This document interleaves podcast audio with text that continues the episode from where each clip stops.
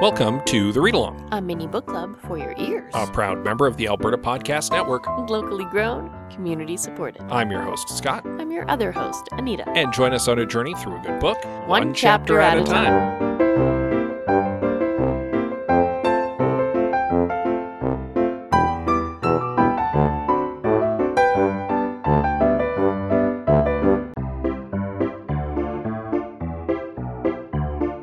This episode of the Read Along is brought to you by Park Power, your friendly local utilities provider in Alberta, offering internet, electricity, and natural gas with low rates, awesome service, and profit sharing with local charities. In Alberta, you get to choose who you buy your internet, electricity, and natural gas from. If you choose Park Power, you are choosing a positive local business. Plus, Park Power shares its profits with local not for profits that are working to make a difference for their communities. Shopping local is very important to Park Power's owner Chris Kozowski, and we love local here at the Alberta Podcast Network, so it's a great fit. Learn more right now at parkpower.ca.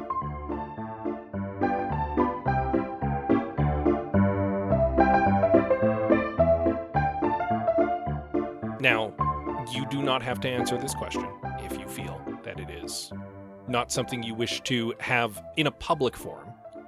Have you ever been in trouble with the authorities? Not technically, no. I was once chased by security, but it wasn't because of anything I did. Fair enough. I have been harassed by security, but that's the closest I think I've ever come to like a brush with the law. Oh, short of being like occasionally pulled over in traffic, I've I- neck really been I've been check in stopped. trouble. I don't know that I've ever been pulled over, but I've been check stopped. Uh, I've, I've I'm received always a couple picked of for check stop. I've received a couple of traffic tickets. Nothing crazy high level. I've never been in like a high speed chase or anything. I No. was a good kid, I, I was also a pretty good kid. and No, I try the- not to speed very often anymore. So Uh, my brush with security came at uh, the world famous West Edmonton Mall. One of the, I think at this point it's like the sixth largest mall in the world. It's it's been slowly going down the rankings, but uh, still pretty big place. Um, we had gone to see, I want to say a movie, m- late teens, early twenties, and we were leaving, and it was quite late because we'd gone and seen a later film, and I had purchased uh, like a soda, a pop. I want to say it was a Sprite actually in the food court on our way out. that sounds like you. Yeah, like just a can of of something refreshing because it was like a warm evening or something. And we had all piled into my friend's van because he was the one who was providing transportation. And then suddenly a security detail like pulled in behind us and hedged us in. We were like, "Oh my god." And the two like mall cops got out and sauntered over and asked us, uh, "What you guys been doing this evening?" Because there are licensed establishments in West Edmonton Mall Yes, absolutely. and I think that they thought like group of youngish men making their way out of the mall late. One of them carrying a can. These guys are definitely drunk, and they're about to go drunk driving.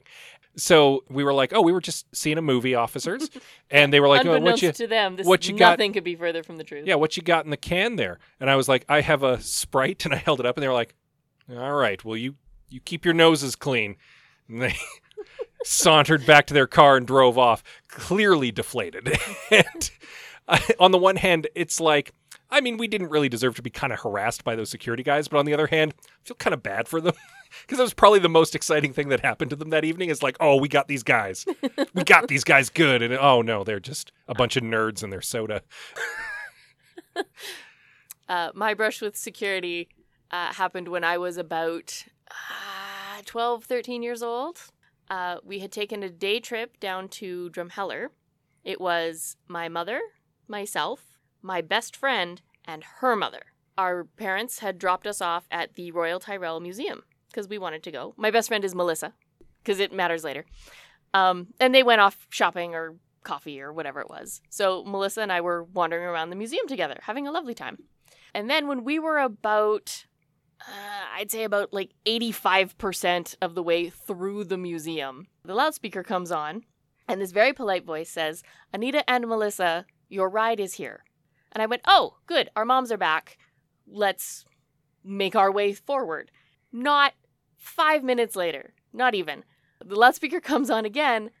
Melissa and Anita, security is on their way to escort you. And we were two like good kids. We look at each other in stark terror, turn around and run backwards through the museum, like full tilt, just running. it, it would have at this juncture been faster for you to just finish to the exit. Yes, it absolutely would have, but we panicked and didn't think of that.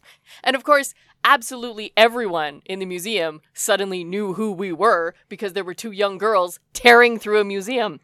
Had we proceeded forward, though, we would have run smack dab into the security guard who was coming to get us. And this whole thing happened because my mom thought it would be funny if security went put handcuffs on us and escorted us out of the museum. And the security guard agreed with her. So, on the one hand, kind of a dick move, security guard. but on the other hand, again, probably the most exciting thing that's happened to him in a while. Yeah, probably. I don't think they have a lot of museum heists at the Royal Tyrrell. I mean, if you want to steal some bones, that's the place to steal some bones. Valuable bones, It's right? true, yeah. Um, at any rate, our brushes with security surely do not pertain to anything that is going to happen in this chapter. Uh, but a quick recap of last chapter, in which our protagonists are apprehended at the airport, escape from the airport, make their way into the blazing sun, see a familiar face in a crowd, and then board a cramped sardine can like bus to make their way to Fez. And that leads us into chapter 12 of Beneath the Rising by Premee Mohamed.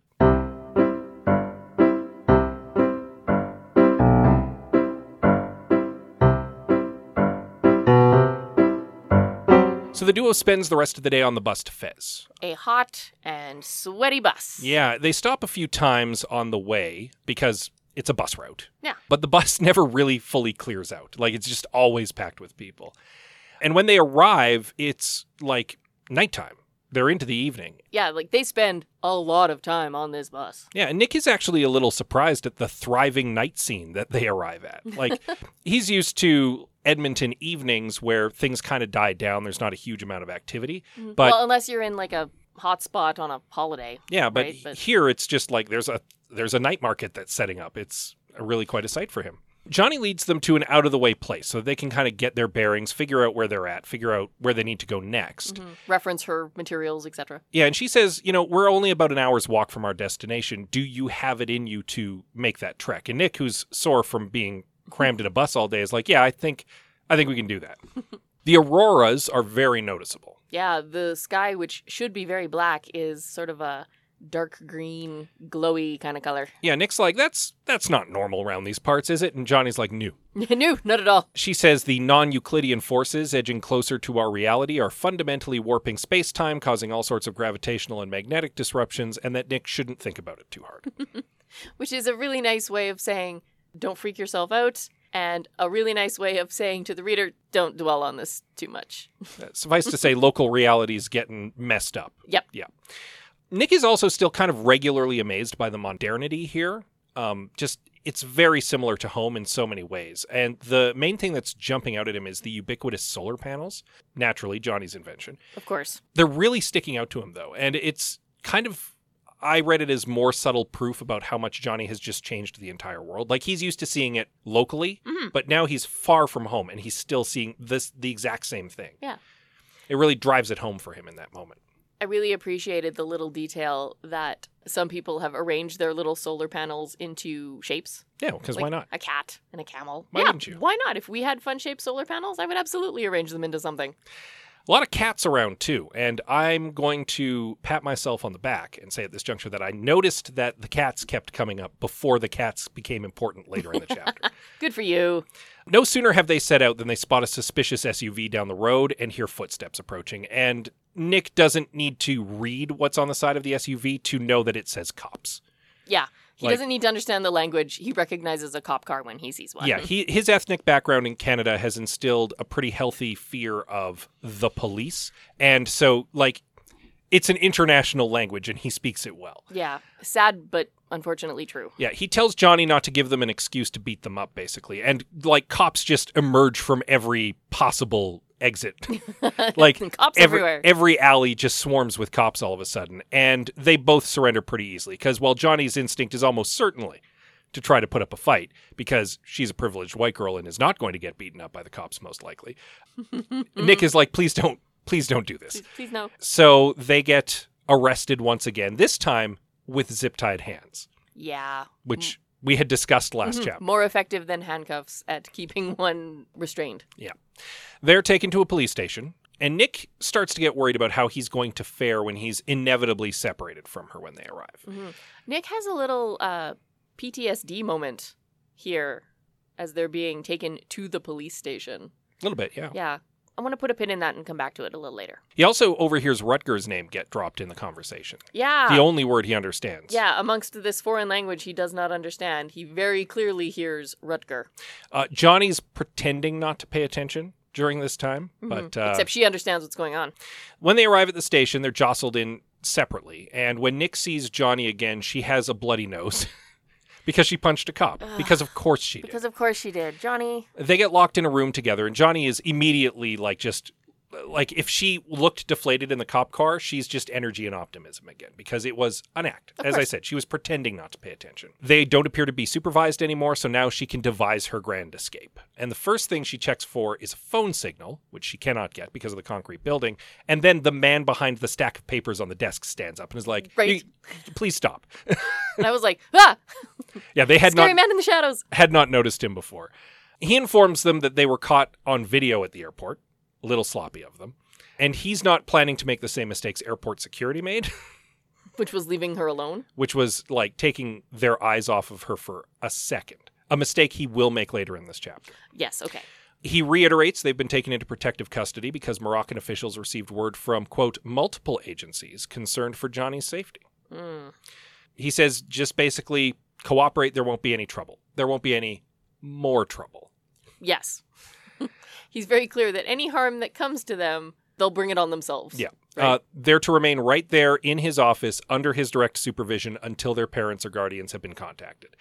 Nick is getting sore because he's been like triple zip tied behind his back and he asks if he can be unzip tied, please, and he just gets a flat no. Johnny tries to make an excuse of needing to use the bathroom, and the guy's like, There's a bucket in the corner. You can go right there. And she's like, "Mm, I've changed my mind. Yeah, right? yeah, I wouldn't want to go in a bucket in front of two people either. Uh, this guy's not giving them an inch. He's wise enough to know that they're going to try to escape the first chance they get. And he is correct. Well, yeah. Yeah. He won't even give them the benefit of telling them how they were caught so easily, which is amusing because Nick intuits Johnny asking about this as her pride being wounded, but mm-hmm. also rightly notes, like, we're not super spies. No. We're a couple of teens on the run. We've never done this before. It's probably inevitable that we Yeah. were going to get caught. You're a scientist and an average kid. Yeah. Johnny finally asks for some water, and the officer reluctantly agrees to get them some. And in the split second, he takes his eyes off her. And Nick doesn't even have time to tell Johnny, please don't. And she's already attacked him. Yeah. Uh, except it's effective this time. Yeah, he he fights defensively, and that's basically his fatal mistake here because he does not want to hurt Johnny, and she wants to hurt him, and she does. He goes for his gun finally, and that's when Nick panics and like armlessly headbutts into the fight, and Johnny gets a hit in because of that, right? yeah, she he's distracted long enough that Johnny smashes his head against the desk, and he goes out Yes. for a brief time. For for a brief second here, I sincerely thought she might have killed him So did Nick. as I was like reading through, and I was like, oh, oh, this took a turn, and then he's not dead. So I was like, oh, thank God. Yeah, Nick also suspected that might be that would case. change the story considerably. Johnny takes one of his many guns against Nick's protestations and nearly pantses herself, slipping it into her waistband like you see on TV, which, by the way, terrible gun safety, and nearly gets her shot later on in this Yeah. chapter. Not like five minutes from now. Because she thinks she puts the safety on. She clearly does not. No, because the gun goes off. the gun will go off later in this chapter. And there's like two paragraphs later. there's a brief moment where she and Nick like I don't think it's actually said that this happens, but I intuited it as like the gun goes off and they share a look, and it's that look of I could have shot myself. oh no. I am I am not good at gun safety. They also quickly realize they can't just waltz out of the police station. This is a terrible idea. So plan B is to stack up boxes so they can reach out. yeah, the little window in the office. Unfortunately, it's jammed and they're having some trouble getting it open. And the cop starts to regain consciousness, which Nick admits he's a little relieved to note because that means he is not, not badly Yeah. injured. Yeah. Uh, They struggle with the window a bit until they hear someone start banging on the door. That causes Johnny to fall down and for the gun to go off. So now there's a big commotion in this tiny office. And that's when a man bursts in gun in hand and is like, Stop, both of you. Just stop what you're doing. And he starts once again binding up Johnny's hands, informs them they're being taken to a station across town, wants no further trouble. Johnny is initially a little upset and confused, but also is intuiting that something's off here. And it reads as something's off hmm because the guy is in a big hurry. He's not willing to give them a clear answer on why they've been moved all of a sudden. He also seems to want to get out of the office before the other cop comes to, Right? or fully comes to at at the very least. And sure enough, when they get to his car, he reveals he is in fact the rescue party. Yes, and thank goodness. These two couldn't rescue themselves out of a paper bag, apparently. Yeah, he's not a real cop. He in fact he appears to have been wearing some manner of illusion because he like waves his face off basically and Yeah, looks it- different. Yeah, got kind of strange for a second. Yeah, he also says the cats have been reporting to him and his superiors about some strange goings on and they decided to go look into it. Right. So the conversation gets real confusing real quick because he starts spouting off some secret society insider info nonsense that Johnny can pick up. Nick has no idea what's going on, and neither do we. And of course, as usual, Johnny is not willing to actually catch Nick up in the moment. No. Uh, she will, at the end of the chapter, basically just tell him, You'll see what's going on. Don't worry about it. The guy does mention that he is unwilling to drive them directly to this library they want to go to because his boss, a guy by the name of Tariq, wants a word first. And Johnny's like, We don't really have time for that. And he's like, Too bad. I'm the one who's rescuing Well- you. We're going to Tariq. His answer is basically, I know you don't have time, but I agree with this meeting, so we're going anyway. Yeah, we're going to Tariq anyway. And she she's finally just like, Yeah, okay, fine. And this is almost certainly the Sorority Society that Johnny had mentioned back in chapter nine. Uh, it's Chekhov's secret society has has shown up to act as Deus ex machina to get them out of a police station. What we can intuit here is that they are very aware of what's coming, seem to be aware that Johnny might be in a position to stop it, and seem willing to help her. Which kind of flies a little bit in the face of what Johnny was saying earlier in the book when she was like, "Yeah, there's nobody who can help us. We've there's a bunch of scholars who can give me some clues, and that's about it." But now a secret society has literally rescued them from a jail. Yeah. So I, I think she's using a different definition of help than Nick was. this is okay. I'm going to I'm going to actually segue this into what I wanted to kind of discuss Sure. after we got through this, which is that Johnny keeps making things worse for them first and foremost uh, by acting rashly to get away from the authorities. Like even if they close the gate at this juncture, they're going to be in some pretty serious trouble, and it's going to be more trouble for Nick than her because of course it is. Because of course it is, yeah. And for a smart girl, she's acting real dumb in a lot of these situations. Like smarts a- versus street smarts. attacking two police officers at this juncture the airport security officer and the cop in Mhm. the police station not terribly good ideas and could have backfired really spectacularly. Yes. likewise i can't help but feel that like johnny could have avoided all this mess if they just brought rutger Right? Even if she had just told him what was up. even if she had just given an excuse i need to go to morocco to look up a thing she doesn't need to explain the world is ending. She could have come up with any number of excuses. And on the one hand yes rutger is a square. And on the other hand yes he might not fully understand what's going on. And yes it almost certainly would put him in danger but cutting him out created an impediment and made him concerned enough to go to the authorities. Whereas having him there would have given some legitimacy to their travel. It would have opened up so many doors for them.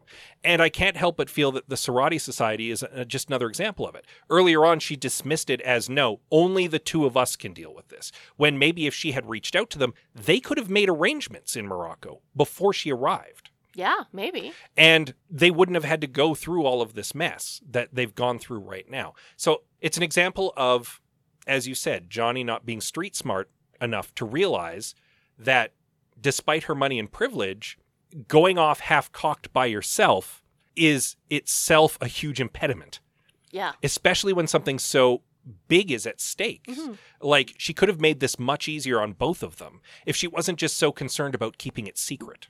Yes. Well, and something else that relates into that that we've talked about before, uh, her her arrogance. Oh, a hundred percent. That absolutely plays into this She- here. she She, is- thinks she can do all of these things Well, not and she's got it all sorted out and she's can save the world all by herself with Nick at her side and we're finding out that she can't. She definitely can't. And you're absolutely right. It is it is naked arrogance. And it's because for so long she's been able to do anything she set her mind to. And so she just believes that this is just another problem that she can breeze through. It's really not. It's really it's not. it's bigger than that. And She's in over her head and she won't admit it. she's in over her head and she doesn't recognize it. She might recognize it, she won't admit it. It is partly because she just doesn't have that life experience. Like we've hammered on it quite a bit. But I think that that is one of her defining character flaws is that for all of her super intelligence, she lacks the experience to make fully informed decisions. Yes. So she's a very smart girl who, so far, since their adventure began, has made some terrible decisions. It's very true. Like that's that's just the failing. And this is kind of a failing of very smart people in real life. Uh, you often hear about people who can do brain surgery, but who hold really bizarre beliefs, and it's because a lot of people equate genius in one area as broad genius, and they think, well, because I'm the greatest heart surgeon in the world, obviously I can speak about all medicine. Yeah, no. When in fact, no, that's not really the case. Stick to You your might- lane. Right, exactly. You might have uh, your finances might be a horrible mess because you simply don't understand how banking works. But you might be so smart and so arrogant that you just do it anyway right? and lie to yourself. That's another thing. Very smart people are very good at rationalizing to themselves because if you're very smart, you're very smart at coming up with excuses. and so it is very easy to be like, well, I'm a genius. So obviously, I'm making the right decisions. And the fact that no one else recognizes that is their own shortfall. And I think that's kind of the situation Johnny may have stumbled into here. Maybe. She is a very smart girl. She knows she's a very smart girl. N- Everything is going according to plan, you guys. Like, don't worry about Yeah. it. These are just little hiccups, minor details. The big pu- the big picture's still in place. Yeah. And I mean, we've discussed this before in other books. There are times when you miss the forest for the trees, and this is a case where she might be missing the trees for the forest, Quite possibly. where you're so focused on the the big scope that you forget to worry about the little stuff. And to be fair, uh, Nick's flaw thus far in many cases has been that he's too busy focusing on the trees to notice the forest. They need to meet each other halfway here. You think the these two would balance themselves out? The reason that they don't, though, is because Johnny's such a force of nature. She's such a huge personality and ego that Nick just keeps getting swept up in it. And while he is not afraid to call her on her failings, it usually takes a while for him to do it. Like he has to build and build and build before he explodes. Mm-hmm. And then she backs down. But for the most part, she just like takes his hand and off they go. And he just kind of lets it happen. And I think that this has been a dynamic of their relationship since they were very little. Mm-hmm. I think now is a good time to take that pin out and talk about Nick. Let's talk about Nick. I find Nick to be a fascinating case. Honestly, I, I should have gone into psychology. I should have been a psychologist because I find this infinitely fascinating. Nick clearly has a confidence problem. Yes. I think that part of that is because he's been living in Johnny's shadow for so long. Oh, He can't- absolutely. he can't help but measure himself against his best friend, and he always comes up short. Mhm. And it doesn't He can't help, help it. And it doesn't help that like he has a domineering mother who keeps putting him down. Yeah. So he doesn't have a great family situation, which is just reinforcing that. All right. And he has to deal with systemic racism, Oh, for sure. right? And His the fact whole- that he is like lower middle class at best. Yeah, his right? whole Like, life. There's a we can check off check off a whole bunch of boxes in the why Nick has a confidence problem Yeah, for sure. for sure. And in the in the same vein, as we've just been discussing, uh, Johnny clearly has an overconfidence problem. And again, you think these two would even out, but that's not how things work. I- I find Nick's little uh, PTSD moment to be very fascinating uh, in relation to his character. And I kind of wish I, I did study psychology because I could speak to it a little more. I think it's I think it's really neat. It first of all, it's a beautiful character piece. It tells us a lot about him in just like one little paragraph about how deeply that event has impacted his psyche, Oh yeah. right? Even though he repressed much of it, it's still deep down in the back of it, in, in his lizard brain, affecting the rest of his life. right? And it's and it's always relating to like darkness right? And and cold and things that remind you of something like deep and evil and dark in the other sense. It's interesting because, as well, during that little vignette, and I didn't make a real note about it, um, so this is just based off of my memory of the chapter. He talks about how they, he, like, he kind of had given into despair and the understanding that no one appeared to be coming to help him and Johnny because they were there so long, and that they could only really rely on themselves. And it's interesting to juxtapose that with the rest of this chapter because they are trying to rely on only themselves and they keep coming up short. mm-hmm. Like basically they since needing help since the practically the moment they left Canada for Morocco, like the only reason they get out of trouble this time is because someone does show up to help almost immediately in the very nick of time. yeah It's ju- it's an interesting juxtaposition of the situation. Oh, and even if you relate to the very end of the last chapter, uh, Nick has this. Yeah, but I have this secret weapon. I have this ace up my sleeve. They don't know, like they don't know Johnny. Johnny will save us. And even as he thinks that, he feels in his heart that it just feels hollow. Yep. That that he's not confident in that statement that he's that he's made himself inside his own head. Yeah. Let's be clear. Johnny is super competent and probably is capable of slamming shut the gate and stopping them. Goodness, I hope so. The problem is that she's going about it the wrong way. So far. Yeah. Well, I don't I don't know if we should call it the wrong way with air quotes.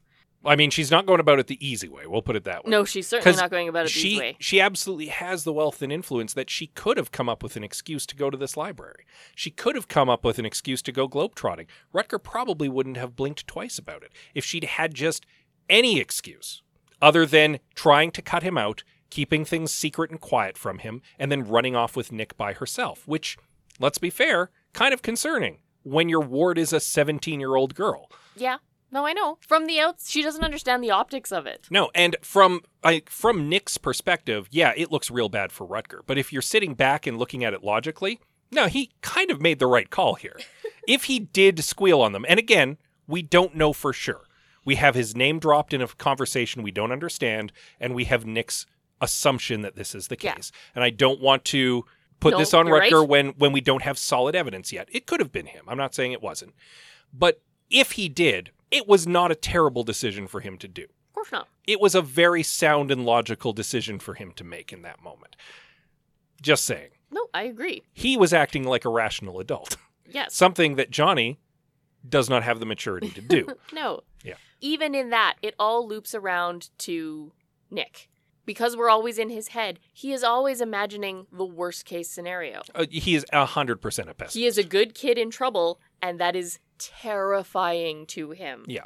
Right? His thoughts repeatedly are if I die, Johnny's going to take my bag and step over me because someone has to close the gate. Yep. Right? She's She'll, focused on the mission. I don't matter. she'll mourn me later. Yeah, basically. He's always imagining that they're going to get shot uh, or dead or mutilated or or or or it's always something horrible is going to happen to them.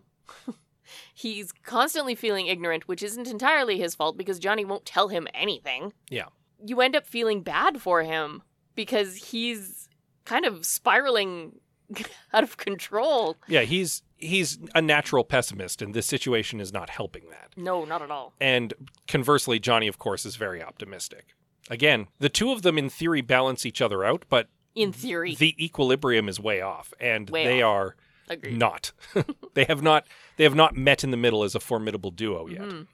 And now, now our story has taken a turn, right? Because of this mysterious stranger who has picked them up and who talks to cats and who knows what's going Well, on. Well, we don't know that he specifically talks to the cats. But you know what I mean, Yeah. right? Like things just got a little weird.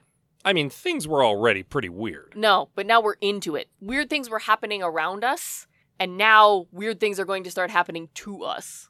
The Sure. weird things are much closer now. Want to talk? Want to open the Lovecraft box quickly? oh, I sure do. Crack it open. Lovecraft loved cats a lot. Really? His favorite. I did not know that. He wrote whole stories about cats, and How have we been married this long and I did not know that? you'll note when I was talking about the elder gods in the last chapter, Mhm. I did mention Bast. Bastet as one of the gods that Yeah. shows up in Lovecraft's mythos. The uh, Egyptian god with a cat head. Yeah, yeah. Hit a thing for cats. So cats do feature prominently in a number of his stories and through his fiction. There are space cats Space cats. and and dream cats. Uh, and so like it's not impossible that uh, that that's the reason why Premee Mohamed has chosen to have cats be harbingers of the Sarati Society. I think it just means she knows her stuff. I would say yes, definitely. But I just uh, thought I'd point that out that that technically is a little Lovecraftian flavor. Love it. Even Little Lovecraft spice. Even if it's not tentacled monsters and squamous fishmen, it is still a Lovecraft thing that cats, magic cats, t- totally in keeping with his fiction. Not an outright reference, but a little flavor. I am not pointedly going to tell you the name of H.P. Lovecraft's cat because it is a racial slur. So let's just put that in there as well. Lovecraft, kind of racist. Yeah. Look. Sad but true. I like his stories, not going to sugarcoat it, kind of racist. Like, it, this is one of those cases where you like the art, not necessarily the artist. Yeah. So- Yeah. All right. Uh, on that note, though, we will uh, wrap up chapter 12. You're going to want to read up on chapter 13 in time for next week. And in Absolutely. the meantime, we've had many longtime supporters of the Alberta Podcast Network. One of those longtime supporters was the founder of the Alberta Podcast Network. Absolutely. Uh, the one, the only, the Karen Unland. And in addition to still being an active member of the Alberta Podcast Network, uh, she and her daughter Elizabeth, of course, have the, The podcast. That's a thing. Uh, just free shout out for that, real quick. But Karen has since kind of shifted away from the network to work on some other projects, and that includes Taproot Edmonton. And Nita is going to tell you a little bit about it. This episode of the Read Along is brought to you by Taproot Edmonton, which publishes curiosity driven stories, topical newsletters, and locally focused podcasts, all in the service of informing Edmontonians about their community. On the Taproot Edmonton Presents podcast, you'll find Conversations, an occasional series of discussions exploring various aspects of our community. The first Conversations episode is about the themes raised by Makings of a Voice, a theatrical song cycle by Dana Wylie, which will premiere at SkirtsAfire in March. I assume that means next March, because it is now June. Taproot Edmonton Presents is also home to Igniting Edmonton, a six part look at the city's tech innovation sector. Look for Taproot Edmonton Presents in the podcatcher of your choice or visit presents.taprootedmonton.ca. Fun fact I went to theater school with Dana Wylie. Lovely. She is uber talented. There is nothing that woman cannot do. There you go. Yeah, Taproot Edmonton. You can learn more about them and the other supporters of the podcast network at the Alberta Podcast Network website. Uh, you can also find all of the other member podcasts. Get a little get a little taste of those. Hmm. See if it might be up your alley. If you do like them, by checking them out at albertapodcastnetwork.com, you can find them on your podcatcher of choice. While you're there, you might consider giving us a little rating and a review. We'd, we'd like that. It'd, it'd be nice. You Yeah. know, just saying. Uh, like look we we know we're not a huge podcast we don't have millions of listeners we have dozens of listeners we're we appreciate each and every one of you 100%. uh, but it does help our optics a little bit uh, to get those reviews because it bumps us up a little bit in the in the visibility on those podcatchers so we do appreciate it you can also reach out to us on social media Absolutely. We are on Twitter. We are on Twitter, Instagram, Facebook, and Goodreads. We are at the Read Along on most of those. yeah except goodreads basically we're just the read along Yeah, we're just the Read Along there. on goodreads uh, you can also reach out to us on email We are the Read Along at gmail.com. And with that said, as always, we love you very much, and we'll see you next time. Next stop, Magic Gate?